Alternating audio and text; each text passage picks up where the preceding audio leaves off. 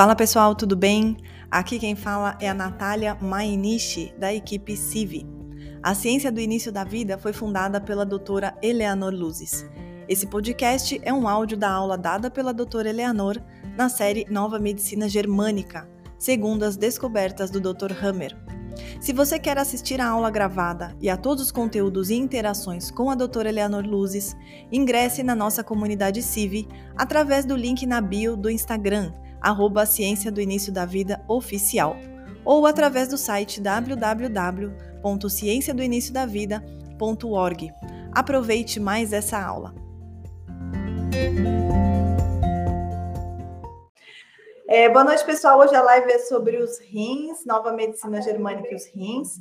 Antes disso, a gente quer trazer uma pergunta sobre a aula da semana passada, que foi sobre a tireoide. A doutora vai esclarecer porque apareceu aqui no comecinho, né? Doutora, é o seguinte, a pergunta. Por que, que os nódulos na tireoide descem, estrangulando o esôfago e provocando falta de ar? O que fazer? Cirurgia nesse caso? Olha, tem uma coisa muito estranha. Imagina que a traqueia é alguma coisa como isso. Bota o dedo na sua traqueia e vê como ela é dura, porque ela é cartilagem. Então, o esôfago está bem atrás. E a tireoide está em cima da traqueia para frente. Como é, poderia acontecer uma coisa dessa? Alguma coisa aí está bem errada em termos de diagnóstico, porque é uma coisa física. Uma coisa aqui para frente que deveria estar tá assim, não ir para dentro, passando por cima de uma mega cartilagem dura para burro e chegar a sufocar o esôfago que está lá atrás. Aqui, eu nem pego o esôfago, ele está mais para trás ainda. Então, uh -uh, essa história não me convence. É possível que o médico tenha contado isso, né? porque eu cheguei à conclusão que a medicina tradicional está cheia de contos, né? e contou um conto que justificaria a tal da ablação, quer dizer, da cirurgia de retirada parcial ou total da tireoide.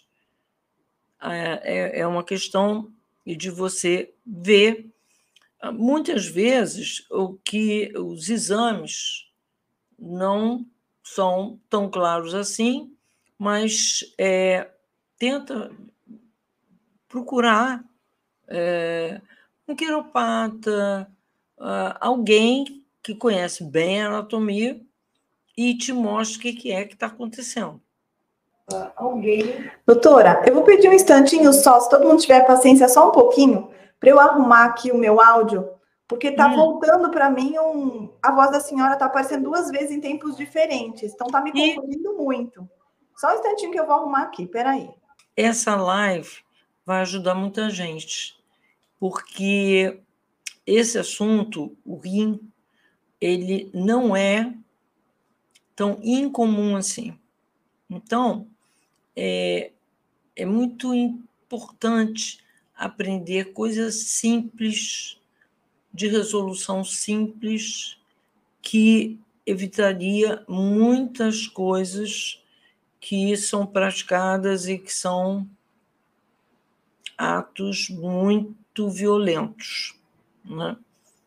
que tem, tem custo muito alto em termos de saúde.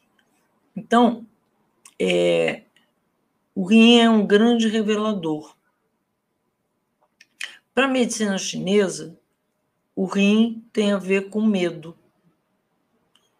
É, é uma leitura curiosa, mas em parte não está tão longe da verdade, não. Então, é, essa coisa de até tem a expressão pega pelos rins, pela, pelas costas. Então, é, essa coisa do pega pelas costas é, tem a ver muito com essa coisa da leitura que os chineses fazem dentro da, da medicina chinesa antiga de mais de 6 mil anos, ligada a essa coisa do rim como lugar do medo. Mas vamos lá. Então a aula hoje é sobre os rins. A doutora já tirou a dúvida sobre a, para, sobre a tireoide, sobre os, os, os cistos e o esôfago e tudo mais. Lembrando que para você entender sobre as descobertas do Dr. Hammer, no que ele chamou de nova medicina germânica, você vai precisar assistir a live número 1 e número 2 dessa série. Só que é uma série que tem um fim, já já ela acaba. É, e você vai lá assistir a número 1 e número 2, cujos links estão aqui se você estiver assistindo dentro da comunidade CIV essa aula gravada, você tem acesso à aula 1 e 2. Se você estiver ouvindo pelo Spotify, você tem acesso ao áudio dessas aulas. E elas estão liberadas no YouTube para qualquer pessoa assistir. E aí você vai precisar entender os fundamentos básicos da descoberta, das descobertas do Dr. Hammer para poder entender a aula de hoje e todas as aulas sobre sintomas. São diversos sintomas que a doutora, aliás, diversos tecidos e diversos órgãos sobre os quais a doutora já falou aqui nessa série. Vamos então para o próximo slide. Então, lembrando que o Dr. Hammer ele, ele descobriu uma relação entre a psique, o cérebro e o tecido. Então, o sintoma ele não começa no tecido, ele não começa no órgão. Ele teve uma relação com, com algo que aconteceu no cérebro e foi a psique que fez esse algo acontecer no cérebro. Então, a nossa psique ela avisa para o cérebro que ele tem que chamar algum tecido do corpo para entrar em ação e rodar um sistema de proteção. E aí a gente sempre lembra dos conflitos biológicos que levam então o nosso cérebro a fazer aquele foco bem no local que representa o tecido que está apresentando o sintoma. Quais são os conflitos biológicos? São conflitos que mexem com os nossos instintos de sobrevivência e mexem é com o instinto de sobrevivência de qualquer mamífero. A senhora não quer fechar um pouquinho o microfone se a senhora estiver falando com a Ana? Oi, oi, oi. Fechar o microfone? A Ana acho que consegue fechar. Porque enquanto a senhora fala com ela, aparece a voz aqui. Isso, então tá bom. E aí, a gente está falando dos conflitos biológicos, então, que são os conflitos diferentes de um conflito emocional. É o que mexe com os nossos instintos de sobrevivência. E de qualquer mamífero também. Então, o que, por exemplo? Perder as nossas funções vitais, a nossa capacidade de respirar, se alimentar e se reproduzir que mais que é um conflito biológico? Ser atacado por um predador ou sentir-se atacado por um predador, uma ameaça, né, de ataque. A falta de amor e de afeto também nos faz cair num conflito biológico, porque o mamífero precisa sentir-se amado para sentir-se seguro e sentir que a sobrevivência dele está assegurada. A perda de território ou a perda da vida em grupo, que seria um conflito de separação e de perda de território, também nos fazem cair num conflito biológico. E aí a gente tem aqui um resumo para o ser humano, né? Sobrevivência, conflitos que é, relacionados à nossa sobrevivência, conflitos de ataque à integridade, que pode ser física ou moral, conflitos de autodesvalorização, conflitos de perda de território ou de separação. Esses são os quatro temas que nos levam a cair num conflito e fazer uma lesão de tecido, tá? Então, é, o conflito emocional, como a doutora muito bem falou para a gente já em outras aulas, ele não faz lesão de tecido, mas o conflito biológico faz, e os temas são sempre esses quatro. E aí, quando uh, começa o desenvolvimento do embrião da gente lá no início, muito, muito no início da nossa vida, uh, todo o nosso corpo deriva de quatro folhetos embrionários. Esses são os, os, termos mais difíceis que você que não é da área da saúde, da área médica, é, vai ter que aprender. E para mim também é, me causa um pouco de estranheza, porque eu também não sou da área da saúde, mas a gente aprende. E que são os, o nome dos quatro folhetos: endoderma, mesoderma antigo, mesoderma novo e ectoderma. Por quê? Porque você vai ter que saber de qual desses folhetos deriva o tecido do seu corpo que está apresentando um sintoma. E por que a doutora Eleanor não fala qual é o órgão? Porque existem, aliás, todos os órgãos derivam pelo menos de dois folhetos, a gente tem visto aqui. Né? Tem órgão que deriva mais, de mais folhetos, de três, como hoje é o caso do rim. Então, quando a gente fala de ameaça à sobrevivência, a gente está falando do folheto endoderma e de toda a parte do corpo que deriva do endoderma. Quando a gente fala de ataque à integridade, é o mesoderma antigo que vai apresentar alguma lesão. Quando a gente fala de desvalorização, é o mesoderma novo. E quando a gente fala de separação ou perda de território, é o ectoderma. Para você que não está assistindo essa aula, está ouvindo pelo podcast, saiba que a gente está vendo um slide que também diz qual parte do corpo foi formada por esses folhetos. E aqui eu sempre digo para vocês, imprimam esse quadro, que é muito importante vocês terem na cabeceira. Quando alguma das partes do, do seu corpo apresentar um sintoma, vai lá ver de qual folheto ele deriva, então, portanto, qual é o conflito e tenta entender e fazer essa relação com o conflito que você viveu ou que você esteja vivendo, porque quanto mais insight a gente tem, quanto mais consciência a gente toma, mais rápido a gente passa pelos sintomas. E aí eu, eu incrementei aqui os slides, né, como desde a aula passada, porque se são quatro folhetos, existem quatro divisões do encéfalo, quatro divisões básicas. E aí, o Dr. Hammer descobriu que cada um desses folhetos tem essa representatividade nessas respectivas áreas que vocês estão vendo aí no slide, com as respectivas cores. Então, se o foco aparecer em um desses locais, é o respectivo folheto que vai é, apresentar o sintoma. E isso é mais um sinal de cientificidade das descobertas do Dr. Hammer. E o foco que aparece no cérebro ele é visível pela tomografia computadorizada. Vamos lá. Aqui é outro quadro também bastante importante para vocês imprimirem e terem de cabeceira de cama. Por quê? Porque aqui está dizendo como é que cada um desses folhetos, ou seja, o tecido que deriva desses folhetos, se comporta durante a fase ativa do conflito, enquanto você está em conflito, durante a fase de, de pós-conflito, que é a fase de recuperação do tecido, porque durante a fase do conflito existe uma lesão no tecido que às vezes nem sintoma não, não dá. A maioria das vezes, eu diria. Não sei, né, doutora? Acho que a maioria das vezes. E a, os sintomas vão aparecer muito, desculpe, na fase pós-conflito, que é a fase de regeneração celular, tá?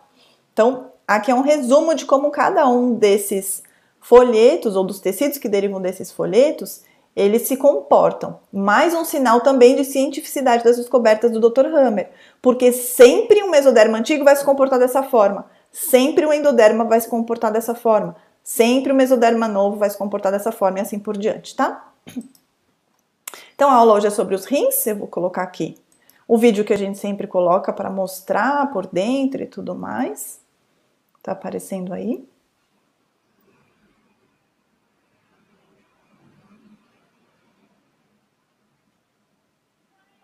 Pronto, voltar para os slides. E aqui sim, a aula da doutora. Obrigada por ter esperado, doutora. Fica à vontade. Então, qual é a função do rim? O, o rim é um filtro. Simples assim. Então, a função dos rins é filtrar o sangue. Ou seja, remover todos os resíduos tóxicos presentes na circulação, que são resultantes do metabolismo corporal como a ureia, creatinina, ácido úrico. Mas tem uma coisa muito importante. Lembra quando você tem um, fez um machucado e aí o sangue levou a regeneração do tecido para o gânglio? E o gânglio fez uma separação. Isso volta para a circulação e isso vai para o rim, para ser excretado. Então, da, o pós-inflamação, e nesse pós-inflamação, no final do processo, depois teve febre e tudo mais, e até gânglio inchado, que eles chamam de infartado, mas não é, na verdade, inchado. E esse trabalho foi feito, e aí o que acontece? Você urina mais do que você bebe. É uma coisa que dá para perceber. Por quê? Todo aquele plasma que foi retido lá atrás para fazer os novos tecidos, todos eles vão embora agora. E o que é tóxico nessa regeneração tecidual, que é como se fosse uma obra, sempre tem um entulho. Esse entulho vai ter que ir embora. Então, essa fase vai acontecer sempre. Vamos lá. E aí é mais um sinal de que está no final da inflamação, né? Exatamente. Final Se da... estiver urinando mais do que você bebe, você sabe. Quando está urinando menos, é porque você está ainda precisando do plasma para fazer regeneração. Então, está na, primeira fase da regeneração. A segunda fase, depois tudo está regenerado, então você joga o plasma com as toxinas todas fora. Então, vamos lá. Então você vê há, há três folhetos embrionários aí. O córtex da suprarrenal, que é essa parte mais externa. Suprarrenal não, né, doutora? Desculpa. É que a gente estava falando de suprarrenal antes de entrar na live. É o córtex dos rins. Ah, sim, desculpa. Ah, o, o córtex dos rins era é, é exatamente aonde habitam os glomérulos. Glomérulos são pequenos bolinhas que filtram tudo, tá?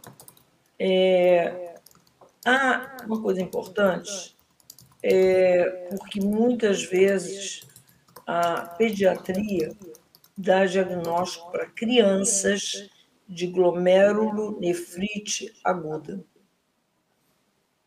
Vamos entender isso ah, como se os glomérulos estivessem inflamados. Isso quer dizer o quê? Já que a gente já sabe que criança não adoece. Eles dizem que isso é uma doença autoimune. A doença autoimune não existe porque nosso corpo, de milhões de anos, não foi feito para nos atacar. Isso não existe. Isso foi uma criação dos anos 70. Então, é, o que seria essa glomerulonefrite? Tem coisa tóxica na relação familiar, pai e mãe. Muito tóxica. Que está difícil, muito difícil de resolver. Então, aí vem o glomerulonefrite. Então, é hora, porque é uma coisa, é um quadro muito sério, no sentido dos sintomas, a criança incha e se sente muito mal, e a medicina tradicional vê o que é autoimune como uma coisa alucinadamente ruim. Então, os pais ficam fixados no medo e o medo não ajuda ninguém a pensar. Ou você tem medo, ou você reflete. E essa era a hora muito importante dos pais refletirem o que dentro da relação está tóxica, literalmente. O quê? Porque se eles acham, acabou o glomerulonefrite. E se começam a dar é, imunossupressor e um monte de coisa, vai bagunçar a saúde do corpo da criança. Pode ser por muito tempo. Doutora, nefrite não é inflamação? Sim. Mas aí no final não é já processo de. Oi? Quem foi que te disse que essa medicina é lógica? Não, mas não é processo de regeneração? Sim, mas eles não veem assim, já acham que é uma doença autoimune. Ah, tá, tá, tá. A criança está em regeneração, era só ajudá-la a ultrapassar essa regeneração, porque o conflito, a coisa tóxica na relação dos pais já foi. Ela já resolveu. Ela já resolveu? Não, não é Ela está em resolução para ver se os pais se tocam da toxicidade da relação deles. Hum. Ela se mantém nesse estado de regeneração. Para e vai acontecer, desde muitos médicos, enfim, aquela situação vai ficar durando um bom tempo. Tá, tá. Que seria muito mais rápido que em face do diagnóstico, o que que acontecesse? Vamos refletir, vamos sentar, eu e você, vamos conversar para resolver. E aí, a criança, em dois, três dias, ficaria boazinha. E tem uma live, gente, só sobre a criança não adoece. A doutora explicou super bem essa coisa da criança refletir o que está no inconsciente dos pais. é, como forma de ajudá-los na evolução, de olhar para o próprio inconsciente, né? Uma forma de autoconhecimento dos adultos, tá? Tá lá, não, não sei agora se é Instagram ou é YouTube, mas ou é Instagram da Silvia ou é YouTube, tá? Aqui é uma então, foto mais real, né, do rim. É essa real. foto mais real. Aí você tem lá o glomérulo, depois você tem essa parte que você está vendo branca, é o tu, são os túbulos renais. Os túbulos renais é que controlam a entrada e saída de água. O túbulo renal fecha quando há abandono. Então, a criança abandonada, muitas vezes, tem, uh, esse, em função desse túbulo renal ficar fechado, ela fica mais gorda. Não é gordura, é água que ela está retendo. E é uma maneira inconsciente de chamar a atenção sobre ela. Muitas das pessoas que se acham obesas não são. É, principalmente aquela obesidade pós-separação, é, e que a pessoa ganhou 12 quilos, 13 quilos em poucas semanas. Isso não é gordura, isso é retenção de líquido. A pessoa está com um túbulo renal fechado. Então, esse túbulo coletor renal, ele vai fechar, por exemplo, na criança que você deixa em creche antes dos três anos, na criança que sofreu abuso, muitas vezes pelo pai, e a mãe não viu, ela lê isso como abandono. E isso pode ficar muito tempo na vida da pessoa. Então, é bem típico pessoas que sofreram abuso, que é uma grande pandemia, é, terem túbulo renal fechado. Até hoje. Não, não resolveram a situação. E o túbulo renal fechado, com um problema no músculo da fibromialgia. O túbulo renal fechado, com cisto de ovário, da endometriose. E assim, várias, a gota, uma desvalorização extrema, mais de direção de vida, de poder ir e vir, as duas coisas juntas dá de novo, que é a síndrome do túbulo renal, isso faz com que aconteçam algumas situações que são vistas como uma doença separada e não é. Se você abre, libera essa questão do abandono, abre o túbulo, pum, acabou a doença. A outra coisa muito importante é quando uma pessoa tem um túbulo renal fechado, lógico que a gente funciona com o segundo. Porém, todos os processos inflamatórios serão piores. Por quê? Porque já tem um túbulo renal fechado. Entende? A senhora disse que porque o, o, a fase de regeneração necessariamente vai fechar um túbulo renal, é isso? Sim. E aí isso é muito importante. A medicação mais vendida no mundo é o anti-inflamatório. Pelo amor de Deus, nunca use. Se essa live ensinar isso para vocês, já estou feliz da vida. Por quê? O que acontece?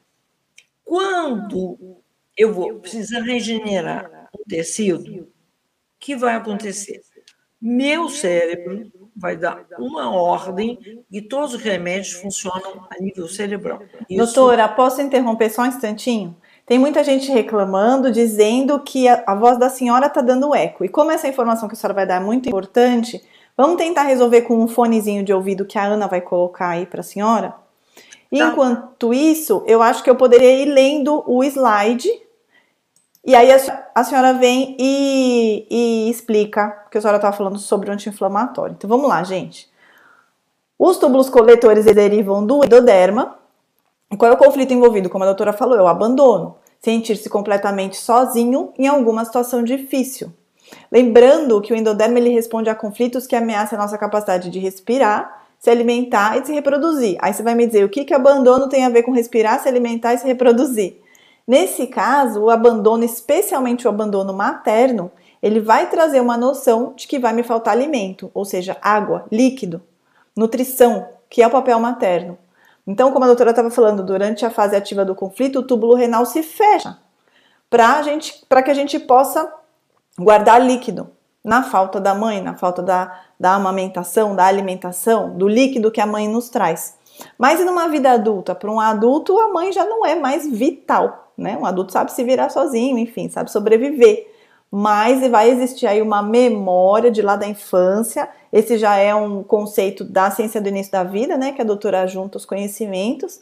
Uma memória da infância e a pessoa vai se sentir, sei lá, abandonada em razão de uma briga, excluída e tal. E aí vai voltar aquela memória de quando a mamãe abandonou ele na infância, ele ou ela, né? Claro. Vamos para o próximo slide. Em 90% dos casos, o conflito ativo no túbulo renal é em razão de uma memória de abandono ocorrida nos três primeiros anos de vida da pessoa. Era isso que eu estava falando. Eu estou falando? Ah, sim. Será que estou ouvindo a senhora? Ok. Então, então vamos lá. Vamos lá, Hoje, falar sobre o anti-inflamatório. É, é, é, meio piloto de avião, mas tudo bem. Aí, é, a gente não achou outro. Ah, então, o que, que acontece? Imagina que esse túbulo renal está fechado. Porque o cérebro diz: bom, precisamos fazer uma regeneração. Então, vamos segurar o plasma. Por que o plasma? Porque o plasma tem a rede de fibrina, que é onde as plaquetas ficam e fazem um novo tecido. Então, o plasma é fundamental.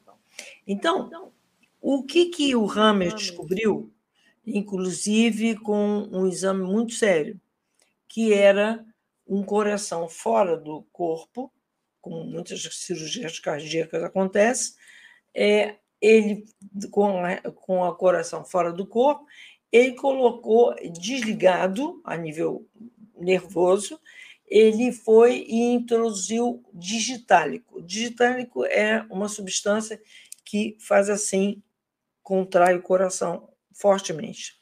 Ok. Quando a pessoa tem muita insuficiência cardíaca, as pessoas acabam prescrevendo digitálico que, que ele viu? O coração não se mexeu.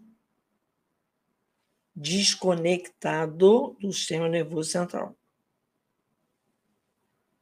Aí ficou provado que toda medicação só funciona em acordo com o sistema nervoso central. Então, muito bem.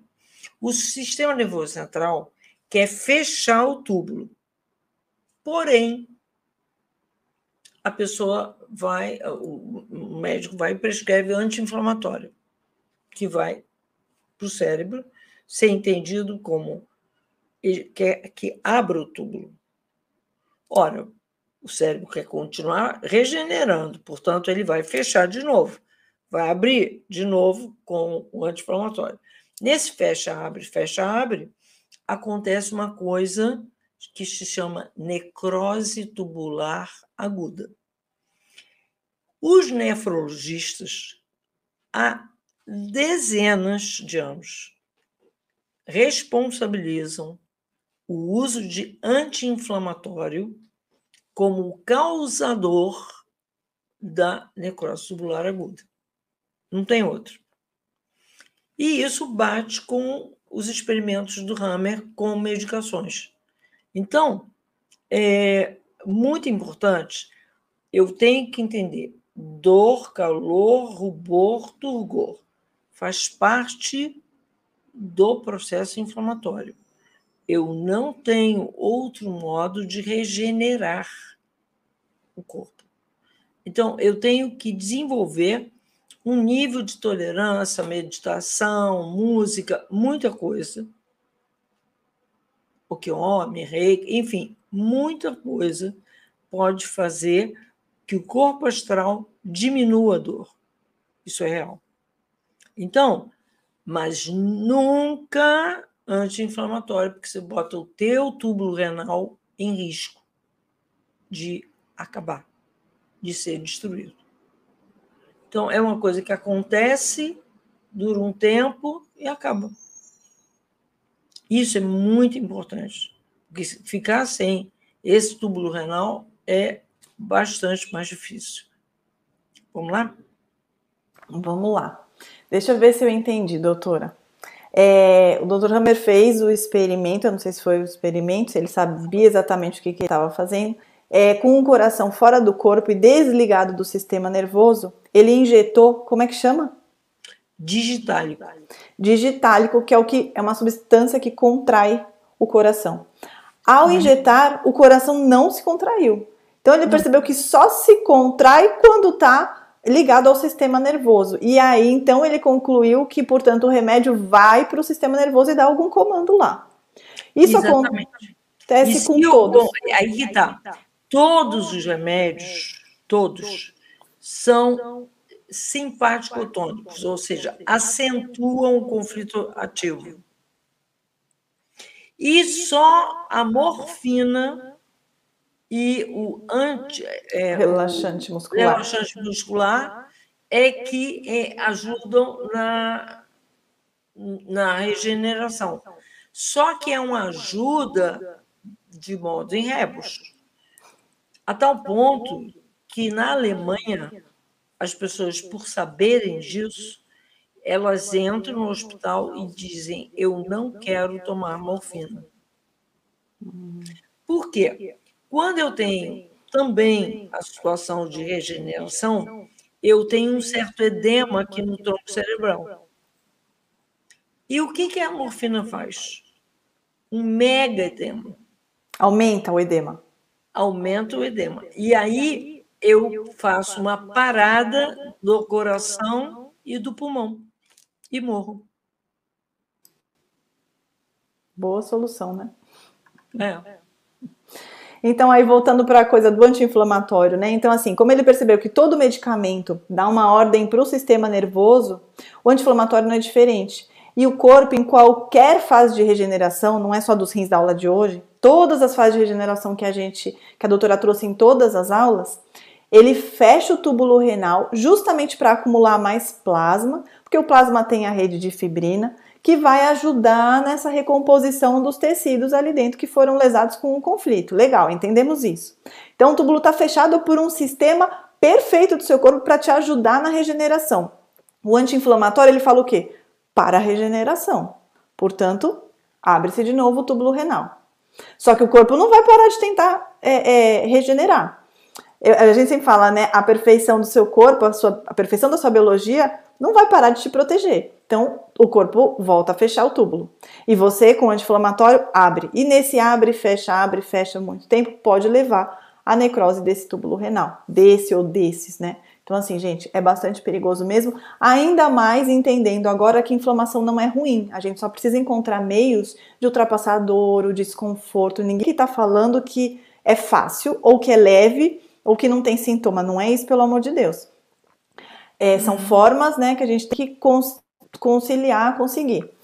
Mas é, interromper a regeneração, não. Né? A doutora sempre uhum. fala isso. Interromper a, a, inflamação. Tem que entender que inflamação não é ruim. Uhum. Bom, voltamos então aos slides. Então, opa, o, desculpa. A, na fase ativa, é, esse é o conflito que disparado mais aparece em tomografia. Eu, eu posso dizer para vocês que é raríssimo eu ver aquela coisa que eu falo sobre abuso em criança. É, a pandemia, a tomografia, se pusesse a população inteira do planeta fazendo tomografia, era isso que ia ver. Porque a maioria, por assim, mínimas exceções, não tem um túbulo renal fechado ou já teve. Já resolveu. Resolveu, não tem mais. Então, o abandono também. Outro tipo de abandono em que a criança sofreu. Eu rezo todo santo dia para que os governos do mundo resolvam dar licença maternidade de no mínimo três anos, além do período gestacional. Porque durante três anos, um bebê, uma criança, só tem a mãe. É o abraço dela, é o carinho dela, é um período de fusão. Não é só fusão durante a gestação, não é só durante a amamentação. Essa fusão é uma fusão nos três primeiros anos de vida, que diminui um pouquinho até mais ou menos sete, mas ainda é muito forte. A mãe tem um imenso poder de cura. É a, por que, que eu estou falando ou fazendo esse curso sobre tecidos, saúde dos tecidos? É para dar justamente elementos à mãe a mais de ficar tranquila na cura que ela está fazendo com o filho. Então, é muito importante. É muito, muito, muito importante. Então, uma hora essa licença vai ter que vir. Vai ter que vir. Vai ter que vir porque o preço que a sociedade paga por não tê-la é criminalidade. Isso já foi visto em um monte de estatísticas. Tinha sido feito até, entre várias coisas, uh, as metas para 2000 da saúde do mundo por várias organizações, a OMS é uma delas, e muitas outras, sobre saúde de criança na América Latina, na América do Norte, é, mas muito, muito, muito. Só que nada, praticamente muito pouco foi levado a sério. E isso em 2000 pela quantidade de documentação científica que havia. E isso ainda continua pendente. Então, o foco aparece no tronco cerebral, que fica aqui, mais ou menos perto do, da cervical. Então, é, como todo tecido que é derivado de endoderma, o foco fica ali no tronco, e a maioria das pessoas possui este foco, como já falei. Na fase ativa, como todo tecido que deriva do endoderma, haverá uma multiplicação celular. E a medicina alopata chama de adenocarcinoma de câncer, o câncer renal. E não é. É uma coisa que acontece N vezes ao longo da vida. Né? para cada evento que aconteceu de regeneração, isso aconteceu. Com o aumento celular, os túbulos se fecham e há uma retenção de líquido. E é muito importante que tem muitas pessoas que, por mínimo um quilo a mais, um quilo a menos, que é, que é água, é, ficam preocupadas em fazer dieta. Gente, não é para trabalhar excessivamente nesse período de regeneração, que toda a energia do corpo precisa ir para regenerar, nem muito menos fazer dieta. Deixa que a água vá embora e vai embora no seu tempo. Não é porque ficou com um quilinho a mais que tem que fazer uma dieta rigorosa. Não é para fazer dieta, a gente precisa de mais energia para poder fazer uma regeneração mais rápida. Então, o sentido biológico da retenção de líquido tem o sentido de estocar líquido como se fosse um animal perdido no deserto, é, completamente sozinho, abandonado, que precisa guardar líquido no corpo para sobreviver a esse período de solidão. Após a resolução do conflito, a micobactéria tuberculose vai decompor esse aumento celular, que sempre é endoderma, é micobactéria ou é fungo, através da inflamação. E é aqui que aparece o diagnóstico de nefrite, de tuberculose renal, embora sejam, pelo menos tuberculose renal é difícil desse diagnóstico aparecer, mas nefrite nem tanto. Então, Por que não tomar antibiótico? Exatamente porque você vai fazer o quê? Como fosse anti-inflamatório. É que a senhora vai... já falou, né? É, vai parar tudo. Vamos lá? O glomérulo é essa parte dos rins que faz o papel da filtragem do sangue. Conflito de é um conflito de líquido, como a gente fala. É um conflito de líquido e pode ser em razão de um afogamento.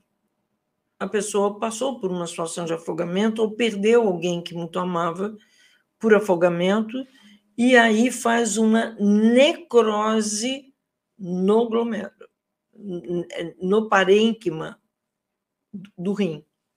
Então, essa é a primeira fase. Nesse momento, que pode ser por isso, que pode ser é, meio por medo de qualquer situação de água como perigo, é, uma inundação, uma, uma situação qualquer causada por água, um tsunami, uma chuva absurda, enfim, qualquer dessas situações que geram medo de água, de certa maneira, acontece essa situação do glomérulo necrosado. Né? E aí, esse conflito é chamado conflito de água, na verdade. Mas pode ser questão de liquidez financeira. Você perdeu muito dinheiro, você faz isso. Uma necrose e aí, na fase ativa, o mesoderma novo sempre pode fazer necrose, como pode fazer atrofia. Nesse caso, faz necrose e tem um fator muito importante. Você vai no médico e aí ele tira a pressão e descobre se tem uma alta e uma baixa, né?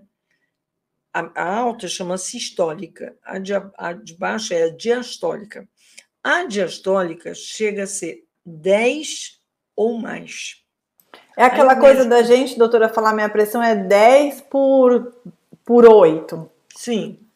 Aí essas duas medidas é que é sistólica e diastólica? É, a de cima, a de sistólica. A de baixo, diastólica. É, 10 por 8 não é uma coisa boa, porque isso aí chama-se pressão convergente, mas não, não bom. Meu exemplo não foi muito feliz, mas deu para entender. É, 12 por 8 é o natural, né? Então, entenda, a tendência das mulheres é ter a pressão um pouco mais baixa, normal. Então, de repente, você está com uma pressão sistólica em 16 e a diastólica em 10. Isso aqui está me dizendo o córtex renal está com problema. Por quê? Tem que fazer pressão, muita pressão, em cima da artéria renal, para poder filtrar o que der. Aí a pessoa resolveu a questão financeira, o que for. Ela vai e vai, como sempre, fazer um cisto. Só que esse cisto não vai ficar no rim, não. Ele vai colar num tecido que estiver ali do lado. E vai fazer os glomérulos. E vai funcionar como rim normal. E a pressão vai voltar ao normal. Mas o médico vai dizer: nunca mais você vai parar de tomar antipertensivo. Não é verdade sempre a pressão, a pressão, hormônios, estão falando de uma coisa que é momentânea, que é uma circunstância. Não existe nada crônico no corpo. O crônico é porque houve uma intervenção e que determinou uma continuidade que não deveria existir. Tá? Então, então o parênquima renal, né, é, em razão é, da necrose celular, para que o rim continue, não perca capacidade de filtragem, O organismo... Doutora, tá ruim para a senhora ler por algum motivo? Ah, sim. Tá pequeno, tá. Ah, achei que tivesse pequena a tela. Não sei, eu poderia não. ler se a senhora quiser. Filtragem. Então, o organismo aumenta a pressão sanguínea. É uma compensação feita pelo corpo e é, é uma hipertensão de compensação. A pressão diastólica fica acima de 10, como eu falei, mas o antipertensivo não tem, eh, tem, não tem que ter, ser tomado o resto da vida. Nessa, nessas situações, eu prescrevo da Veleda Cardiodorum. Pelo tempo que precisa, parou, parou. Cardiodorum. Cardiodorum. Então, o que, que acontece? Por exemplo, muitas mulheres, especialmente, mais mulheres que homens, que ficam tomando antipertensivo, a maioria deles tem uma ação é, que é impedir a artéria de fazer vasoconstricção, de fazer assim. Só que isso acaba fazendo no corpo inteiro e chega ao ponto da mulher começar a tossir alucinadamente. E começam a fazer um monte de exame para pulmão, mas não há problema de pulmão. O problema, na verdade, é um antipertensivo. E entra naquela, naquele tabu, praticamente, uma vez hipertenso, para o resto da vida hipertenso. Doutora, mas eu tenho uma dúvida. Ah. É, os quadros de hipertensão, eles sempre vão ser em razão do parênquima renal que necrosou. E... Não, tem outros, outros casos de hipertensão. E ah, mesmo assim o hipertensivo é temporário. Mesmo conflito ativo em qualquer tecido. Ah, porque a, alta, a pressão alta ela vai dar sempre em conflito ativo, certo? Em qualquer. Ah, tá. Então, na verdade, sempre é transitório. A pressão sobe, como a glicemia sobe, como a tiroxina sobe, como o cortisol sobe. Por quê? digo, por isso que eu digo, tudo é momentâneo. Porque eu estou é, com o corpo preparado para um combate. Principalmente em tecido endodérmico. Sim, sim, sim, sim. Entendido. Vamos lá. Então, é, qual é o sentido biológico da necrose? Não preciso do filtro. Então, necroso, porque não tenho água, líquido, em razão da falta de liquidez.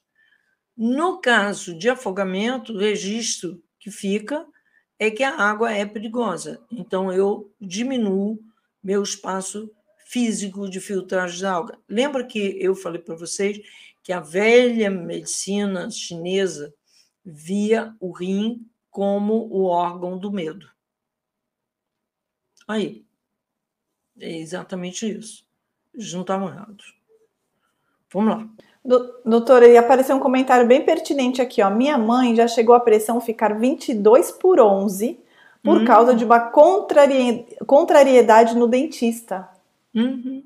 Ela entrou em conflito ativo na hora, precisou do mecanismo de luta. Se fosse medir também, os níveis dos hormônios do estresse estariam altos também. Altíssimos. Ué, tem uma. uma um, isso foi em 72, é, que foi feito um filme naquela época, da Sandóis, é, em que eles pegavam e monitoravam a pressão de uma pessoa que estava numa é, é, sauna.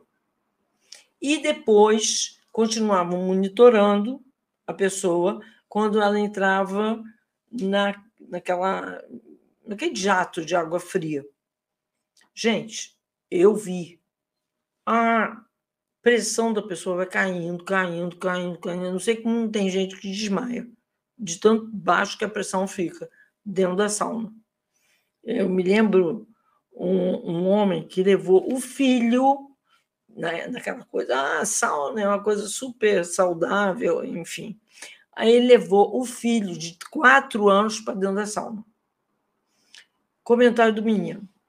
Papai, não dá para abrir a janela, não? Pelo amor de Deus, que eu estou sufocado aqui. Aí sai da sauna, então houve uma vasodilatação generalizada, a pressão da pessoa foi a 8 por 4, e aí ela se enfia debaixo da do chuveiro mega frio, que faz uma vasoconstricção generalizada e a pressão pode ir a 18. E 14. Exatamente assim. Instantaneamente. Eu não sei como é que não morre gente na sauna, nem na bendita da, da, do chuveiro. Enfim, eu e também não entendo comentários de que isso é mega saudável. Não sei. Mas eu não tenho essa impressão, não. Pelo menos o corpo não parece. Parece, parece que é uma forma de incentivar o calor, que é o da inflamação, para tirar as toxinas, que é justamente o que o calor da inflamação faz, né? A febre. Tirar as toxinas através da pele. Eu acho que as pessoas pensam, e eu não sei se dá certo. Sim, porque se é a, a pessoa sua a benção. É, e que vai sair as toxinas através da pele. Mas instantaneamente o corpo não é tão rapidinho assim, não. Não é em dois minutos depois que eu posso pegar e ter uma vasoconstricção total. O problema é esse. É, né? A, a compensação do outro lado, né? Uhum. Bom, vamos lá então. É, peraí, slide. Falamos disso aqui? Falou. Próximo. Sim. Então, é, durante a fase pós-resolução, as bactérias farão cistos e, com o avanço da regeneração, os glomérulos serão refeitos. Então, a histomedicina alopata também chama de câncer, só que é uma coisa muito interessante. Antigamente, os nefrologistas sabiam que esse cisto era inócuo, não fazia nada. De uns 10, uns 10 anos para cá, cinco piores, é, eles inventam que é câncer. Aí você pergunta, câncer de quê? Eles não sabem te dizer. A única coisa que eles dizem é que tem que fazer cirurgia, tem que tirar o rim. Mas não tem nenhuma evidência de que efetivamente aquele cisto ali está fazendo mal à pessoa. Não está. Então, é muito importante saber isso. Eu passei por um sufoco financeiro grave, fiz uma necrose, ok? E agora, lá naquela ocasião, a pessoa subiu a beça, mas agora vai baixar. Fim. Nada de cirurgia. Hum? Doutora, e é bom comentar, né, que a senhora disse que fez nefrologia na sua época de faculdade, né? Sim, um bom tempo. E a, na nefrologia é interessante, muita, muita coisa é, eu vi que os nefrologistas pensavam não muito distante do Hammer. Engraçado. É. Assim, né? Sem essa descoberta toda, sem esse estudo todo e tal. E eu tinha... Mas a senhora diz em que sentido? Do anti-inflamatório, do tubo? É, não, é, completamente contra o anti-inflamatório, eles ficavam furibundos. É, e uma observação. Eles não eram muito a favor de intervenção. Era muito mais de observação. Foi a única que, durante o tempo de, de faculdade, eu fui, procurei fazer estágio em tudo quanto foi clínica. Mas a clínica que eu admirava era o pessoal da nefrologia. A senhora falou que são os mais inteligentes, a senhora achou que são os mais inteligentes, né? É, porque eles, aquela história, eles não dizem, eles não dão nome e nem condenações eh, para o resto da vida, não fazem isso eles são mais de observar e ver. Eu acho que tem pensamento mais científico. Então, vamos observar, vamos ver por que, que isso está acontecendo. E é muito interessante que você converse com qualquer nefrologista e ele vai dizer para você: nunca tome anti-inflamatório. Uau! E, e qualquer um. Doutora, é, os como é que é rins policísticos? É, é esse caso? É o caso de vários cistos para refazer essa necrose? Não precisa de vários, depende. Depende do tamanho da necrose. Vai haver uma reprodução cística mais ou menos do tamanho que foi a necrose. Tá, mas aí o, o que eu estou perguntando é do diagnóstico de rins policísticos. Ah, não. O rim policístico não tem. Não tem? Ovário policístico. Mas tem gente aqui dizendo que já teve, que já teve diagnóstico de rim policístico. Paz, minha senhora. Bom, não sei se é real ou se essa pessoa teve o mesmo tipo de problema, seja de afogamento, seja de crise financeira, mais uma vez. Isso, porque é o que eu estava pensando, né? Entre e sai do conflito, entre e sai, necrosa, necrosa, necrosa, cisto, cisto, cisto. Sim. Sim, sim. Então, vamos para lá. Então, vamos adiante, já está respondida essa pergunta. Vamos adiante que temos matéria ainda nessa aula. Então, durante a fase, né, pós-resolução, as bactérias falam cisto e isso aí é preciso entender que a presença de cisto não é doença, é sinal de que o corpo está regenerando, já até regenerou, o tecido necrosado. Doutora, aqui eu queria ler um comentário para a gente ver que, que é bastante real, né? Tudo isso que a gente traz. Claro que é, não precisa de comentário para ratificar nada disso, mas mais um comentário que a pessoa disse assim: a minha mãe foi vítima dessa medicina tradicional, tomava remédio para tireoide eternamente, remédio para pressão alta eternamente, então ela estava visivelmente sempre no conflito ativo, né? Ainda que ela saísse, voltasse, saísse, voltasse. Calmantes para dormir, os rins não aguentaram. Então, imagina, né? É. Prontinho, próximo slide. O parênquima renal glomero vai acontecer, inclusive, de o cisto se transformar em um rim adicional. É isso mesmo. É, esse rim adicional filtra o sangue igual ao parênquima. Dessa forma, o aumento da pressão já não é mais necessário e se normaliza.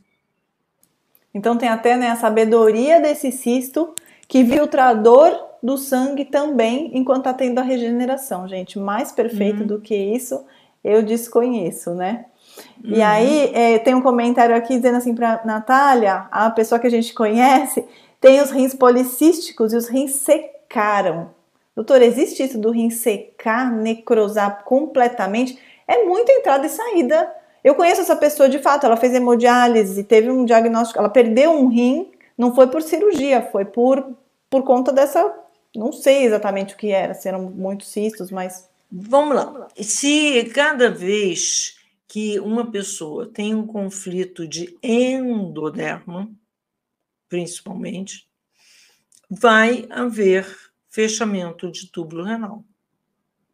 Se insistentemente se medica essa pessoa, vai haver destruição do túbulo renal.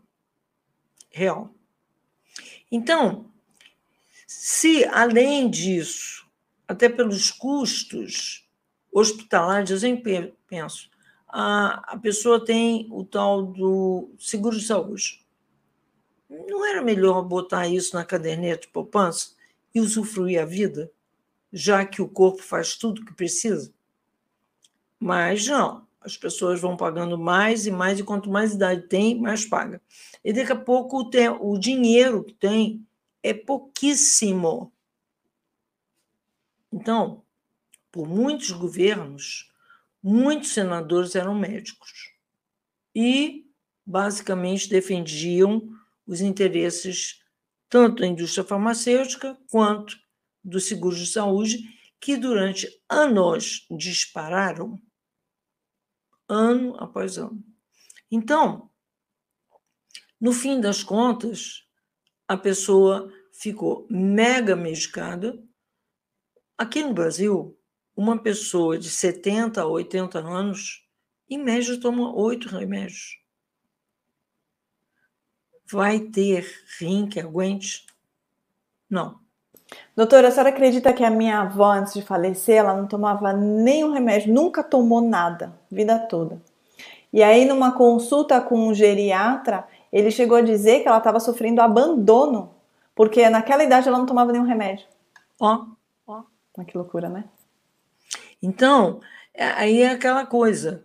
Uh, um dos. Efetivamente, medicação lesa fígado, sim, muitos deles, mas todos lesam rim.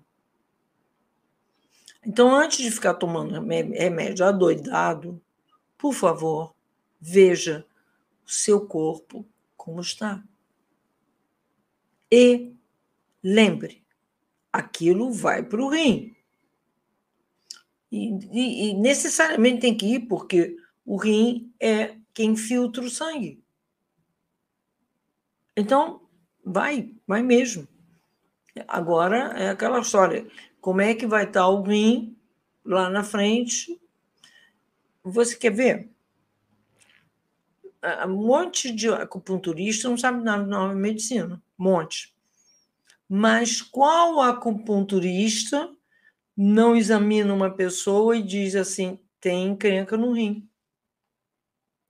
Por quê?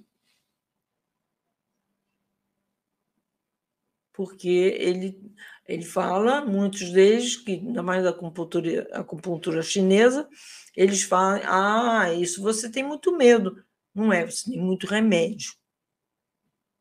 Procura mais fito, mais floral, mais remédio é, dinamizado em termos de tipo fisioquântico, acelerador de partícula.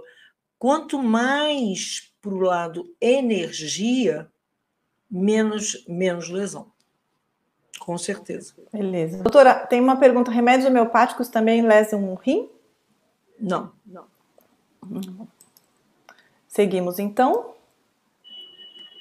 Então, a essa fase, a, a, esse sistema de um rim adicional, a medicina alopata chama de nefroblastoma, quando na verdade é saúde, um rim novo.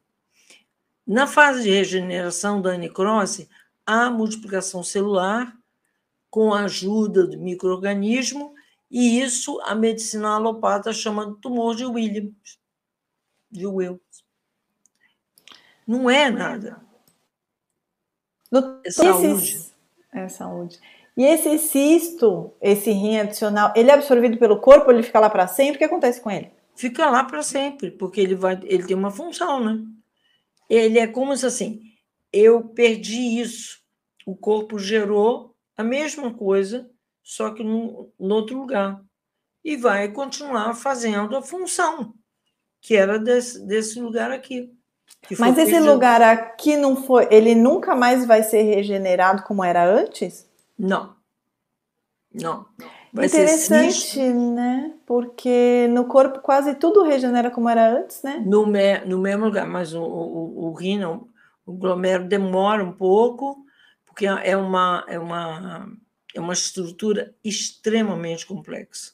Linda, linda, linda de você estudar profundamente essa parte, mas é incrível que se refaz.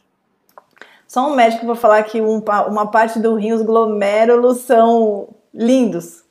É. é lindo. Vamos lá, então, agora a parte ectoderma. Então, há aquela pelvis renal, né, que é a parte ectoderma. Portanto, nós estamos falando agora de relação, relacionamento, né? Então, o conflito de relacionamento é dominantemente território. Né? Então, é mucosa, né? eu não posso marcar meu território. Ou, então, perdi meu território. Não sei onde é meu lugar. Eu tenho uma opinião incerta em todas as situações crônicas, vai haver uma ulceração da mucosa. E depois que a mucosa ulcerou, o que vai acontecer? Vai regenerar. A cicatriz vai ser um cálculo renal. assim de oxalato de cálcio, né?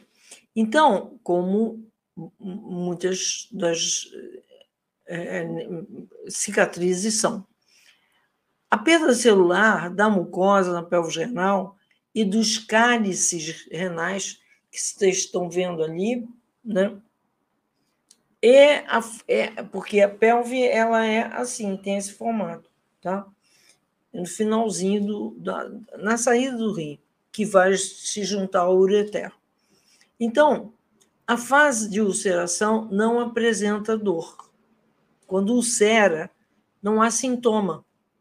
Então, o sentido biológico através da ulceração aumenta o diâmetro interno e uma maior quantidade de urina pode passar para ajudar na demarcação do território.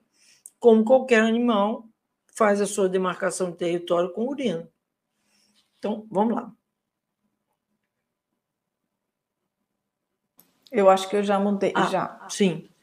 Como toda ulceração ectodérmica, a regeneração vai acontecer através de inflamação. As bactérias entram em atividade a favor dos seus tecidos para regenerar a parte ulcerada. Mas essa parte, na maior parte das pessoas, não dá sintoma. Porém, quando as pedras ficam ali entupindo o ureter, de dar passagem à urina, ela fica retida. É a mesma coisa que na tua casa, uma pia que está lá entupida, a água vai subir, subir, subir. É assim. Então, o que, que acontece? Essa água que aumenta, ela vai para o rio inteiro e dá o que se chama hidronefrose. É a inflamação, sim, porém a cápsula renal ela tem uma terminação nervosa para dor. Então, aí você sente dor. Nessa altura você sente dor. Quando o cálculo já aconteceu. Pode haver também sangue na urina, porque passa pelo ureter, dor ao urinar, porque fica tudo muito mais ácido. Ao término da regeneração, fica uma espécie de cicatriz no tecido, que são as pedras dos rins. E aí? Olha lá. É uma figura, né, para mostrar onde é, é que elas ficam. É Não tem pedra que em outra parte maior, do rim, né? Não, não. Não. É muito engraçado, elas vão entupindo o ureter. Então, o que acontece? É muito engraçado, porque quanto menor a pedra, mais dor. É impressionante. Então, aí o que é para fazer? A medicina, em geral, propõe o quê? Vamos cortar o ureter e tirar a pedra. Muitas vezes essas pessoas as pessoas com conflitos desse tipo, de território, de opinião incerta, há uma recidiva desse tipo de conflito. Cada vez que você corta o ureter, não só dói barbaramente, porque essa região do rim tem muita inervação. Então, é muito doloroso. Além de ser muito doloroso, o, a pelezinha que forma o ureter é muito fininha. Então, quando você corta, vai depois fazer uma cicatriz que é a estenose. Quer dizer, se vier outra pedra adiante, por um outro conflito de território também, vai encalhar a pedra ali.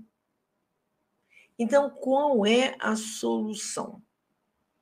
A solução é tomar uma gororoba mesmo, e isso eu, eu, aprendi com um paciente. E vou passando para um monte de gente. A pedra na vesícula, a pedra na, aqui na conjuntiva, pode acontecer, e a pedra no rim. Todas elas oxalato de cálcio. Em sendo oxalato de cálcio, você bate um abacaxi no liquidificador, junta com uma garrafa de Coca-Cola, toma e simplesmente aquilo fica molenga, uma geleca e escorrega. Vai desconstituir o oxalato de. A, a, firmeza dele, né? O oxalato de Sim, cálcio. Aquilo fica totalmente. E é engraçado, nunca vi de mulher esse depoimento, mas muitos homens eu ouvi, de eles urinarem numa, num, num, num saquinho, melita, de café. E aí, o que, que eles descobriram? Que ela toma por causa do ar, ela toma uma forma de novo. Só que a forma. Lembra aquele, aquela balinha delicado que tinha na Que Bom? Não sei se ainda tem. Não sei, não conheço, mas. É muito lisinha. E é engraçado que ela tem forma de rim. É muito engraçado, uma, uma sincronicidade. É, mas eh, os homens, porque eles não, não acreditavam, eles tomavam aquela gororoba em menos de 48 horas eles estavam eliminando a pedra sem sentir dor nenhuma. Como é que pode? Ah, não, não eliminei. Aí eles inventaram, e é interessante que eram homens diferentes, de lugares diferentes, fizeram a mesma coisa. Engraçado mesmo. Tipo, e saiu gelatinoso falou: Eu quero ver para quê? E aí eles escreviam a mesma pedra, que não era mais. Porque a pedra é toda especulada, é como se fosse um porco-espinho. E aquilo passando pelo ureter rasga e aí provoca sangue e dor. Né? Então, fácil, fácil. Fácil, fácil. Olha lá, como é que é a receita? Tem gente perguntando a receita de novo, doutora. Pega o liquidificador, bate um abacaxi descascado, tá? Aí depois junta numa jarra isso com uma garrafa grandona de Coca-Cola. E vai tomando ao longo do dia, nenhum dia você tem que consumir essa ao longo do dia. gororoba. É. Quem diria que a senhora indicaria Coca-Cola para alguma coisa na vida, né? Pois é, pois é. Eu achei, de começo, quando eu ouvi, é porque era uma pessoa que foi, estava na, na sala de cirurgia. E ela tinha feito isso um dia antes, porque um amigo disse. Aí eu pensei, isso é coisa de. de sabe aquela coisa de uh, rapazes com sabe, 18 anos, 17 anos, faz umas coisas estranhas e deve ter culto pela Coca-Cola. Não sei. Eu, me, de começo, não acreditei, não. Mas como deu certo, eu digo, não, funciona. Para alguma coisa conserva. Alguma... Eu sabia que eh, limpava mármore branca. Agora, era a única coisa que eu sabia que a Coca-Cola servia. Mas para dissolver oxalato de cálcio também. E aí teve uma pessoa aqui que disse que fez isso, mas não fez essa mistura, tomou só o abacaxi batido e para ela resolveu. Então, então eu, eu, isso, essa experiência é interessante, porque eu nunca tinha visto alguém só com o abacaxi. Não sei.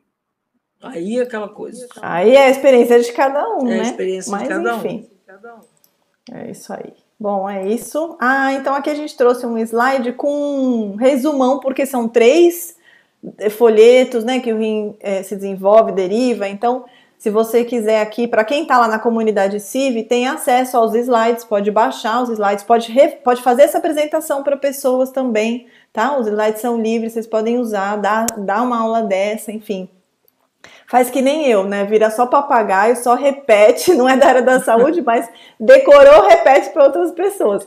E aqui tem então um resumo com o local do rim, o respectivo folheto do qual ele deriva e o respectivo conflito também, tá bom? E aí o nosso slide final. A doença é um esforço que a natureza faz para curar. Então, a única coisa, especialmente com o rim, tenham cuidado e especialmente com o rim, é, de alguma maneira não provoquem a, a situação é, de forma. É, eu vou tomar remédio, vou fazer isso, vou fazer aquilo. Não. Uma orientação do próprio Hammer, quando os médicos dizem: ah, não, o seu rim não está funcionando. Ó, anota aí. O Hammer falava que se você urina 120 ml, você já eliminou do seu corpo as substâncias mais tóxicas. Então, não entre em sala de cirurgia porque você está urinando pouco, que é uma coisa que não é rara. Pode estar um processo e, em geral, os processos param. Ajuda, não fique intoxicando o rim, por favor. Doutora, e por que é, a medicina tradicional manda uma pessoa para hemodiálise? Alguma coisa ali parou? De fato? O Hammer dizia que a maior parte das vezes que a hemodiálise é indicada é quando a pessoa urina pouco. E ele dizia: 120 ml é o suficiente para tirar toxina. Muitas vezes, processo da hemodiálise, às vezes acontece com a tomada de anticoagulantes. Então, olha o bolo que isso causa. Mas como assim? Por que, que o anticoagulante precisa leva uma pessoa não, a, a, porque é que está na hora da hemodiálise para não haver trombose eles botam anticoagulante. Ah, para fazer a diálise e para não ter trombose, diluem o sangue. Uhum. Genial, né? Só que Mas... você fazer isso uma vez por semana é um risco, né? Então, o que, que acontece com o seu sangue cada vez que você toma o. dilui ele com anticoagulante? Olha, eu me lembro de um professor que era um, um grande angiologista, e ele dizia assim: veia não foi feita para receber agulha. E sangue não foi feito para ser diluído. A não ser que houve uma grave trombose, e isso o Hammer nem com isso concordava. É, uma grave trombose, mesmo assim, essa pessoa fica no mínimo três dias no hospital sob meu controle. Mas não é assim que se faz.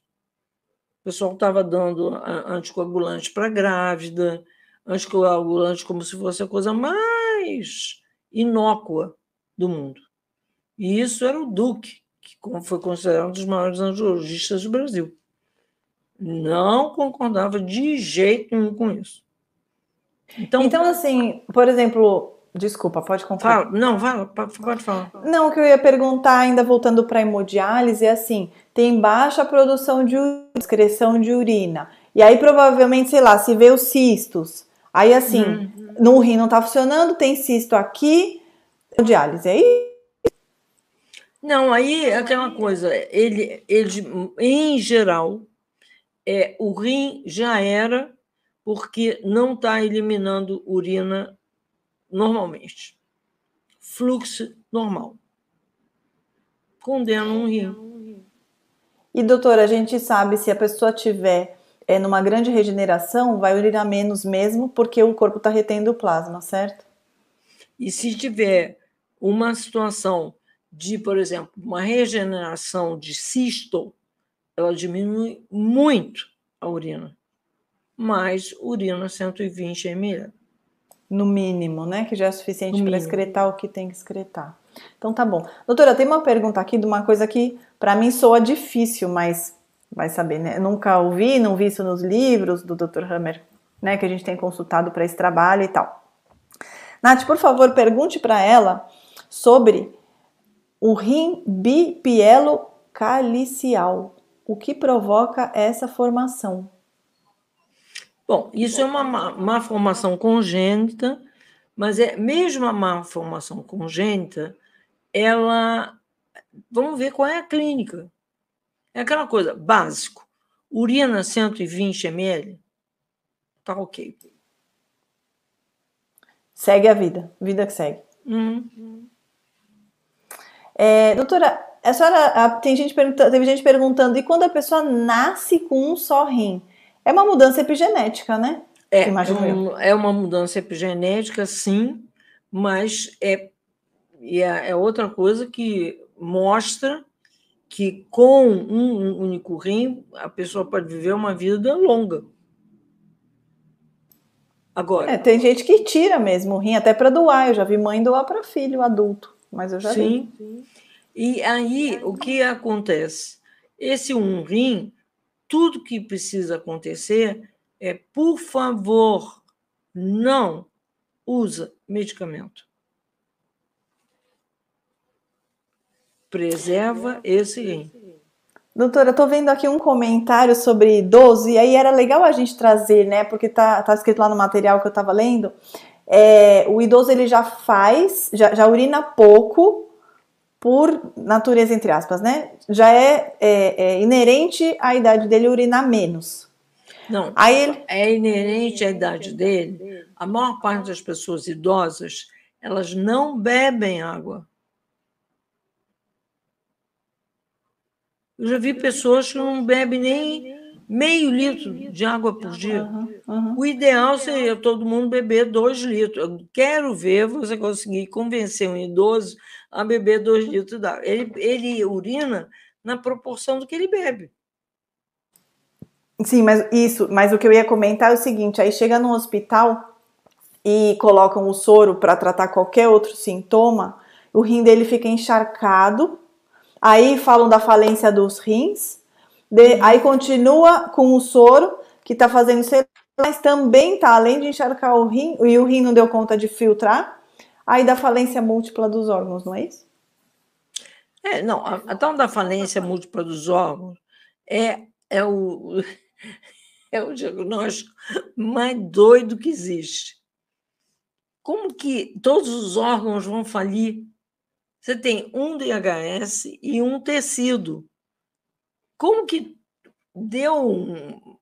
É Uma pane geral. É a explosão nuclear do corpo. A única coisa que eu entendo. É uma, é uma versão de explosão nuclear no corpo.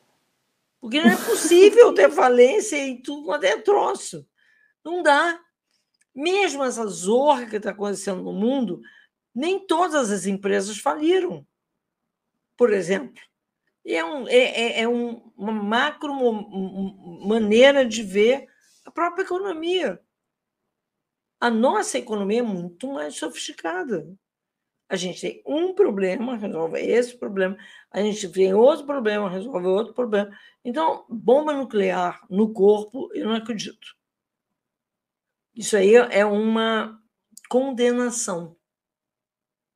Uma das coisas é, que é muito séria é o uso, aquilo que o Duque falava, nenhuma agulha, nenhum, nenhuma veia foi feita para receber agulha.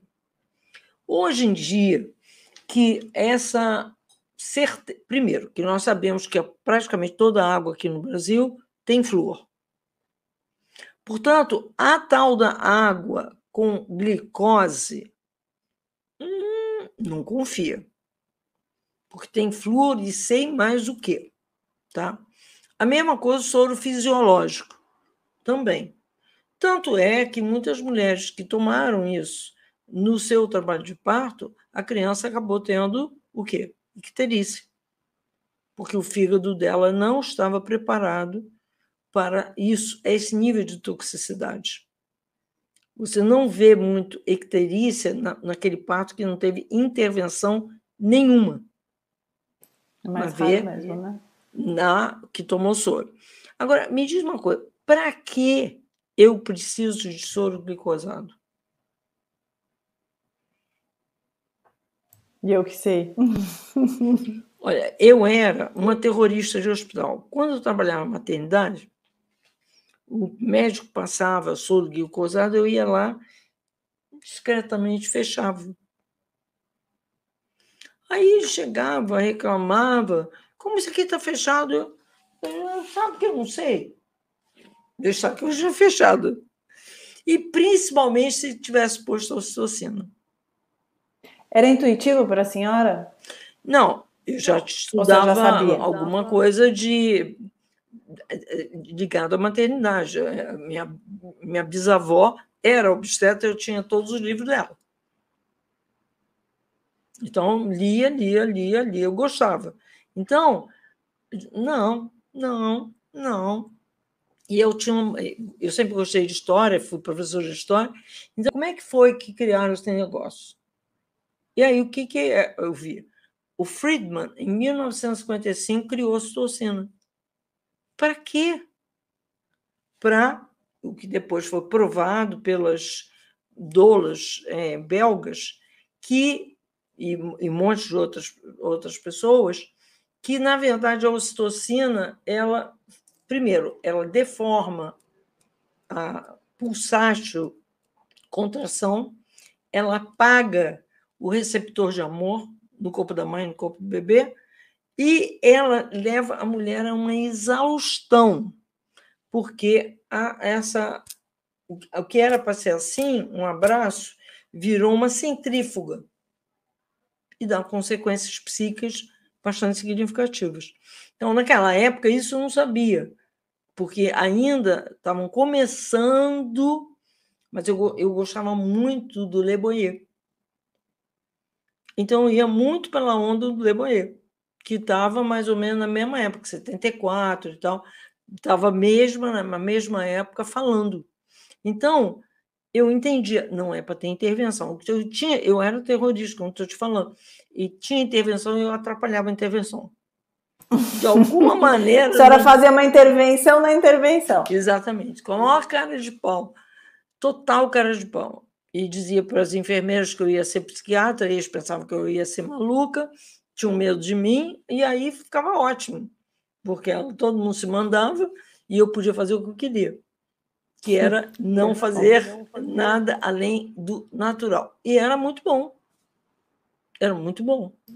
Claro, né? Um respeito né, a toda a natureza. Gente, é isso. Trancos e barrancos do começo dessa live sobrevivemos, conseguimos terminar foi bom. Deu todas aquelas interferências e tudo mais, mas agora deu certo. Vai ficar gravada aqui por uma semana. A da semana passada é, vai agora para dentro da comunidade Civ sai daqui do YouTube, mas a gente encoraja vocês, entrem conosco lá na comunidade. É, o fato de você estar lá, além de muito conhecimento que você adquire lá dentro, com tudo que a doutora coloca de conteúdo, pensa que você vai ter esse material para consultar e além do mais, você ajuda a sustentar, manter esse projeto em todos os níveis, né? No nível espiritual, no nível é, emocional, psíquico, físico, material, enfim. Vem com a gente que vale a pena essa jornada. A doutora dá aula todos os meses é, ao vivo, tira dúvidas, etc. E mais dúvidas. Apareceram outras dúvidas aqui, mas, gente, aqui de verdade o intuito é trazer como é que é o funcionamento de determinado órgão e determinado tecido, o que, que a doutora Hammer descobriu, e mais profundamente vocês podem, quando for um caso pessoal, ou fazer consulta com a doutora Eleanor, e o, o contato dela tá lá no Instagram, nos destaques tem lá o contato do consultório, ou então entrar para o Saúde dos Tecidos, que é o curso que a doutora está fazendo de Nova Medicina Germânica, que está quase, quase, tá bom? E aí a gente vai avisar toda a comunidade é, sobre a prontidão do curso, tá bom? Então a gente espera que tenha gostado. Obrigada, obrigada, doutora. Obrigada. Que bom que você ouviu essa aula até o final.